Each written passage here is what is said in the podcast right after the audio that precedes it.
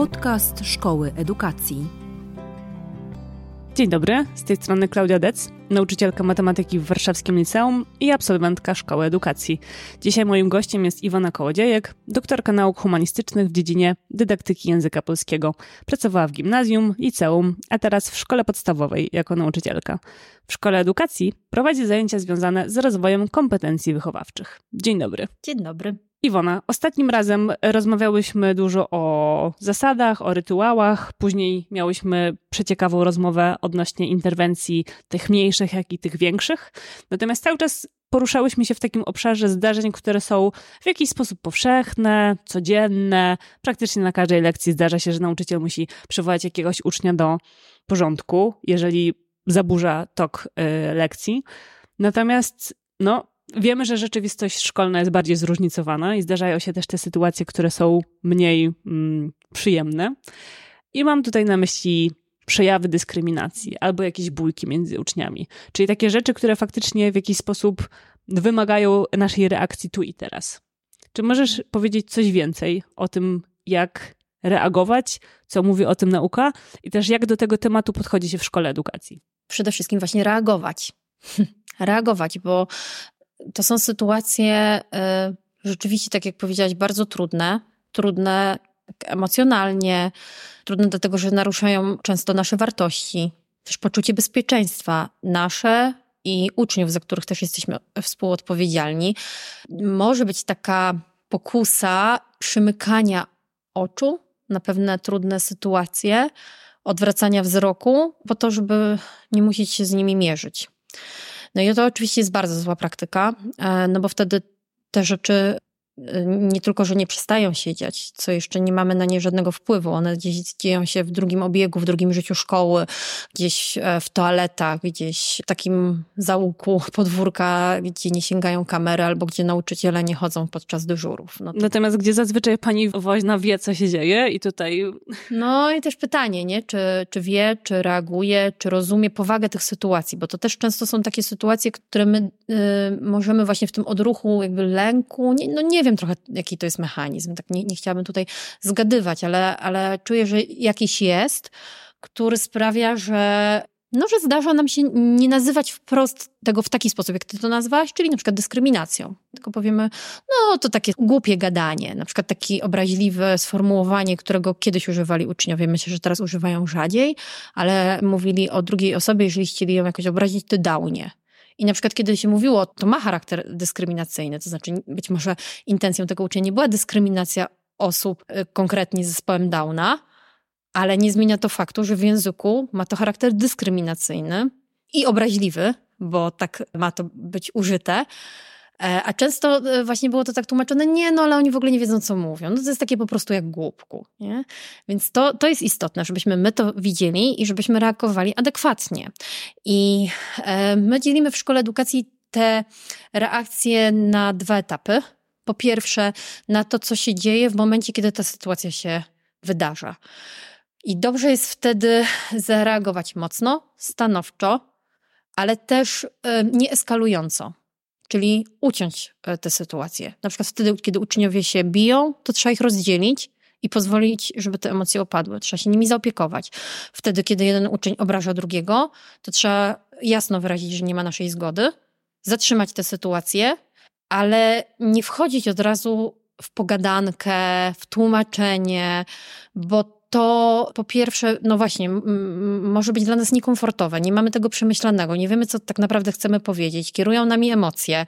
Po drugie, no jeszcze mocniej wtedy podbijamy tę sytuację, która ma miejsce. Ten, który jest sprawcą, może chcieć się bronić, e, ten, który stał się ofiarą w takiej sytuacji, też może nie czuć się komfortowo, więc dobrze jest zareagować, zareagować mocno, tak żeby ta sytuacja się w tym momencie urwała, zatrzymała. Czasami potrzeba wsparcia kogoś e, z zewnątrz, na przykład pedagogzki, pedagoga, czy psychologa, psycholożki, czy kogoś, kto po prostu może pozwolić przykład uczniom wyjść na chwilę z klasy, pozwolić emocjom e, opaść.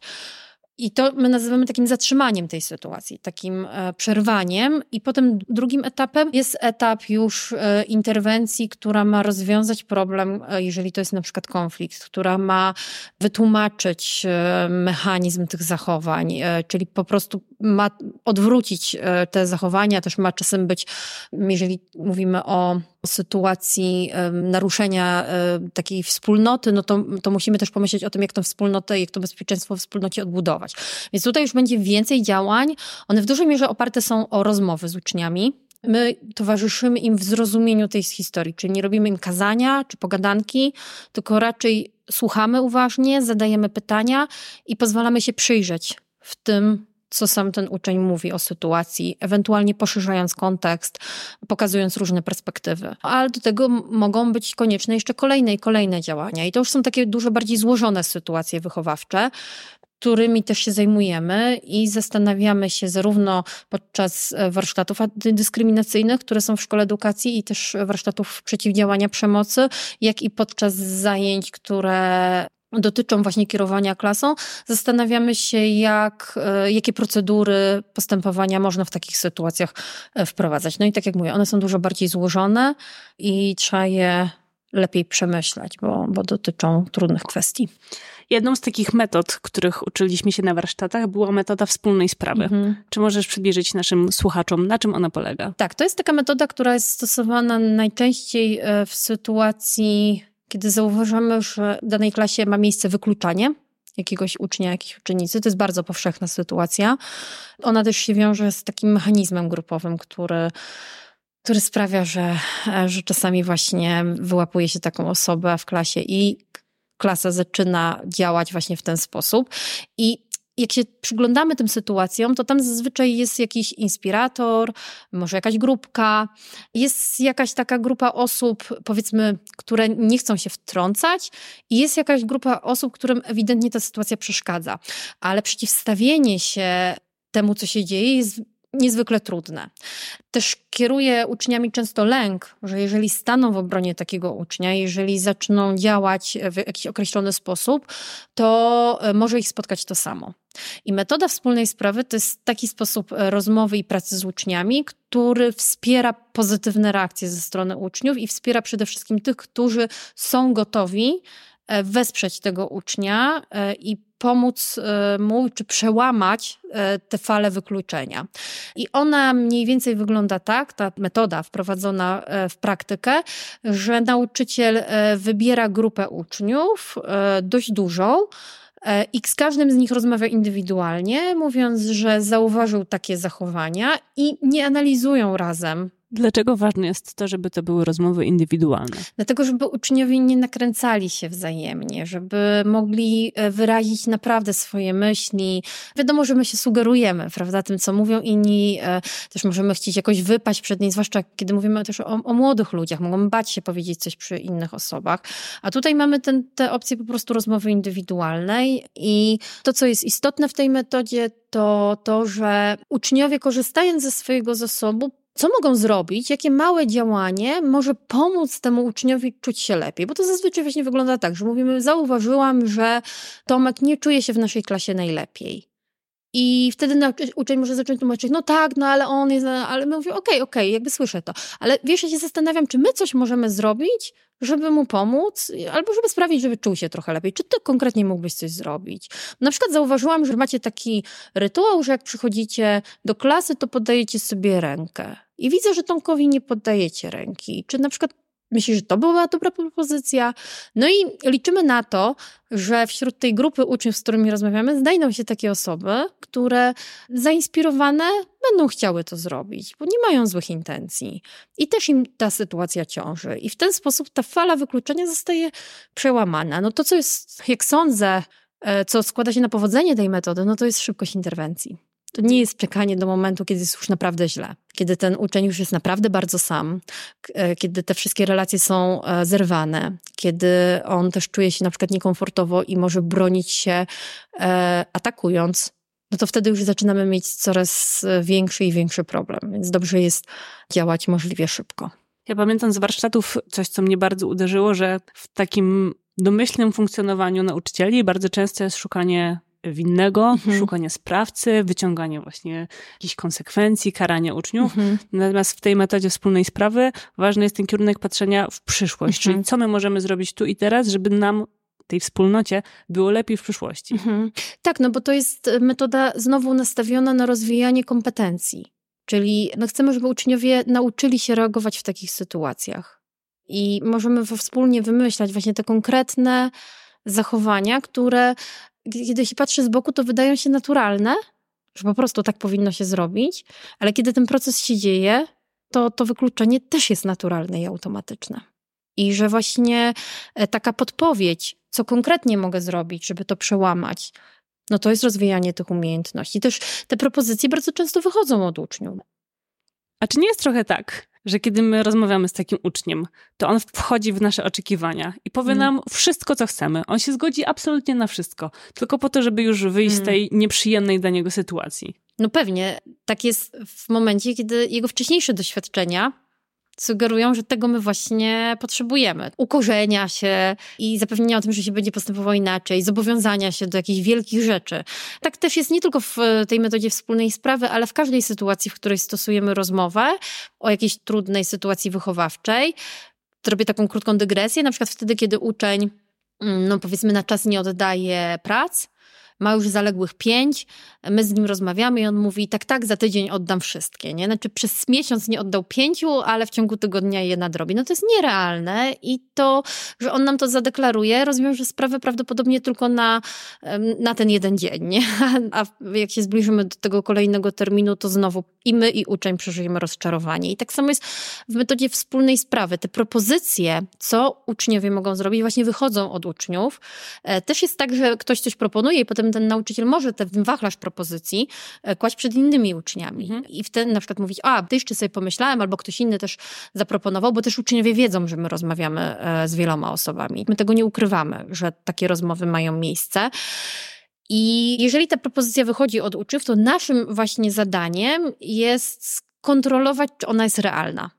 Czy on się nie zobowiązuje, e, uczeń lub uczennica, do czegoś zbyt dużego? Że na przykład, okej, okay, no jeszcze wczoraj ten uczeń właściwie prawie nikt z nim nie rozmawiał, ale jutro e, to go zaprosimy tam, nie wiem, na urodziny i w ogóle będzie świetnie. I to jest pytanie, czy w ogóle ten uczeń sobie tego życzy, czy to nie jest za dużo, czy to się nie skończy jakimś jednym wielkim rozczarowaniem ze wszystkich stron, eskalowaniem konfliktu i tak dalej, że to jest też właśnie nasze zadanie, żeby urealnić to, co się może wydarzyć, czyli widzieć, jakie kolejne kroki mogą doprowadzić do zmiany tej sytuacji. Ale tak mi się zdaje, że im więcej takich rozmów mamy z uczniami, nie tylko w duchu metody wspólnej sprawy, ale w ogóle rozmów, które zmierzają do poszukiwania wspólnych rozwiązań dla trudnych sytuacji wychowawczych i że chcemy, żeby te rozwiązania były realne i że chcemy też uczniów wspierać w ich realizacji, spotykać się z nimi ponownie po to, żeby rozmawiać o tym, jak to się udało, czy coś się nie udało, czy możemy coś jeszcze zmodyfikować w tym zachowaniu, że im więcej jest takich rozmów, tym to się staje dla uczniów bardziej naturalne. Na początku na pewno będzie bardzo sztuczne. Czy możesz podać przykład takiej rozmowy empatycznej? No właśnie, bo to już empatyczna, bo trochę y, wyprzedzasz, ponieważ znasz ten program tego kursu, odbyłaś go i rzeczywiście jest tak, że my bazujemy, czy bardziej inspirujemy się modelem e, stworzonym przez Rosa Greena, właśnie takiej empatycznej rozmowy, która jest e, czteroetapową konwersacją zmierzającą do wspólnego znalezienia rozwiązania określonej trudności, wyzwania, problemu. Ale ta rozmowa w naszym poczuciu nie musi być wierna tym czterem etapom, Albo inaczej, te cztery etapy nie muszą wydarzyć się w czasie jednego spotkania. Istotny jest raczej jej styl i to, jakie są jej założenia. A założenia są takie, że wychodzimy od słuchania uczniów, od słuchania tego, jak rozumieją określoną sytuację, dlaczego zachowują się w taki sposób, ale nie o to chodzi, żeby się tłumaczyli i przepraszali, tylko żeby sami próbowali zrozumieć, co było ich motywacją, jaki jest mechanizm określonego zachowania, czy to jest tak, że zawsze się w ten sposób zachowują, czy tylko w określonych sytuacjach. I dopiero kiedy będą wiedzieli, jak to wygląda, mogą poszukiwać razem z nami rozwiązań, i spróbować je wdrażać, ale znowu te rozwiązania muszą być e, bardzo realne. Taki do głowy przychodzi mi przykład, który kilka dni temu opisałam w publikacji, która już niebawem, pewnie jesienią, będzie dostępna do pobrania ze strony internetowej Szkoły Edukacji. I tam wymyśliłam sobie taką historię, która nie wydaje mi się niemożliwa, a raczej moja praktyka i praktyka absolwentów, absolwentek podpowiada, że zdarza się dość często. To znaczy, że um, uczeń w czwartej klasie nie chce pracować w losowo dobranych grupach. Ten uczeń jeszcze to bardzo mocno jakby tak neguje, demonstruje, sprawiając tym przykrość innym osobom, bo kiedy jest z tymi, z którymi nie chce być, to mówi o nie, no beznadzieja, no to nic miłego coś takiego usłyszeć. I jeżeli e, nauczyciel, e, nauczycielka interweniuje ileś razy na lekcji, prosi ucznia, żeby się powstrzymał, żeby spróbował tak głośno nie komentować, żeby zabrał się do pracy i tak dalej, i to nie przynosi efektu, no to zaprasza go na taką rozmowę. I na tej rozmowie nie karci, nie mówi, musisz zmienić swoje zachowanie, tylko właśnie razem z uczniem stara się zrozumieć, co się dzieje. No i co się w takiej sytuacji może dziać? No jeżeli zadaje pytania, to może się okazać, że ten uczeń po prostu bardzo lubi jakieś osoby, co jest normalne. Każdy z nas kogoś lubi bardziej, kogoś trochę mniej, lubi z nimi pracować.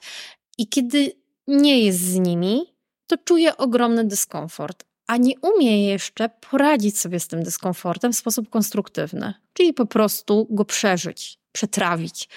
E, I też nie ma jeszcze tej wrażliwości, albo już wie, że powinno tak być, ale nie umie tego praktykować, bo być może, nie wiem, w jego środowisku się tego nie praktykuje i po prostu, no, wyraża wszystko to, co myśli, to, co czuje i nie zważa na to, że to może być trudne i raniące dla innych osób. I teraz ta rozmowa ma pokazywać uczniowi ten mechanizm i uczyć go wytrzymywania tych emocji. I to się prawdopodobnie nie wydarzy w wyniku jednej takiej rozmowy, ale to, że ją mentalnie opracujemy, to, że z, razem z uczniem przejdziemy przez ten proces i on zobaczy, że tak naprawdę nie chodzi o to, że on w ogóle nie może pracować z innymi osobami, tylko że on by preferował pracę z tamtymi, no to, że być może na drodze jakiegoś procesu jest w stanie tę sytuację zaakceptować i poradzić sobie e, z tym dyskomfortem. I znowu wracamy do tego, co jest bazą naszych działań, to znaczy do tego kierowania klasą poprzez zasady, rytuały i interwencje. I po takiej rozmowie my wracamy do interwencji, czyli jeżeli już wiemy, że taki uczeń ma problem, możemy podejść do niego przed lekcją i powiedzieć: Słuchaj, rozmawialiśmy o tym, e, za chwilę będziemy pracować w grupie.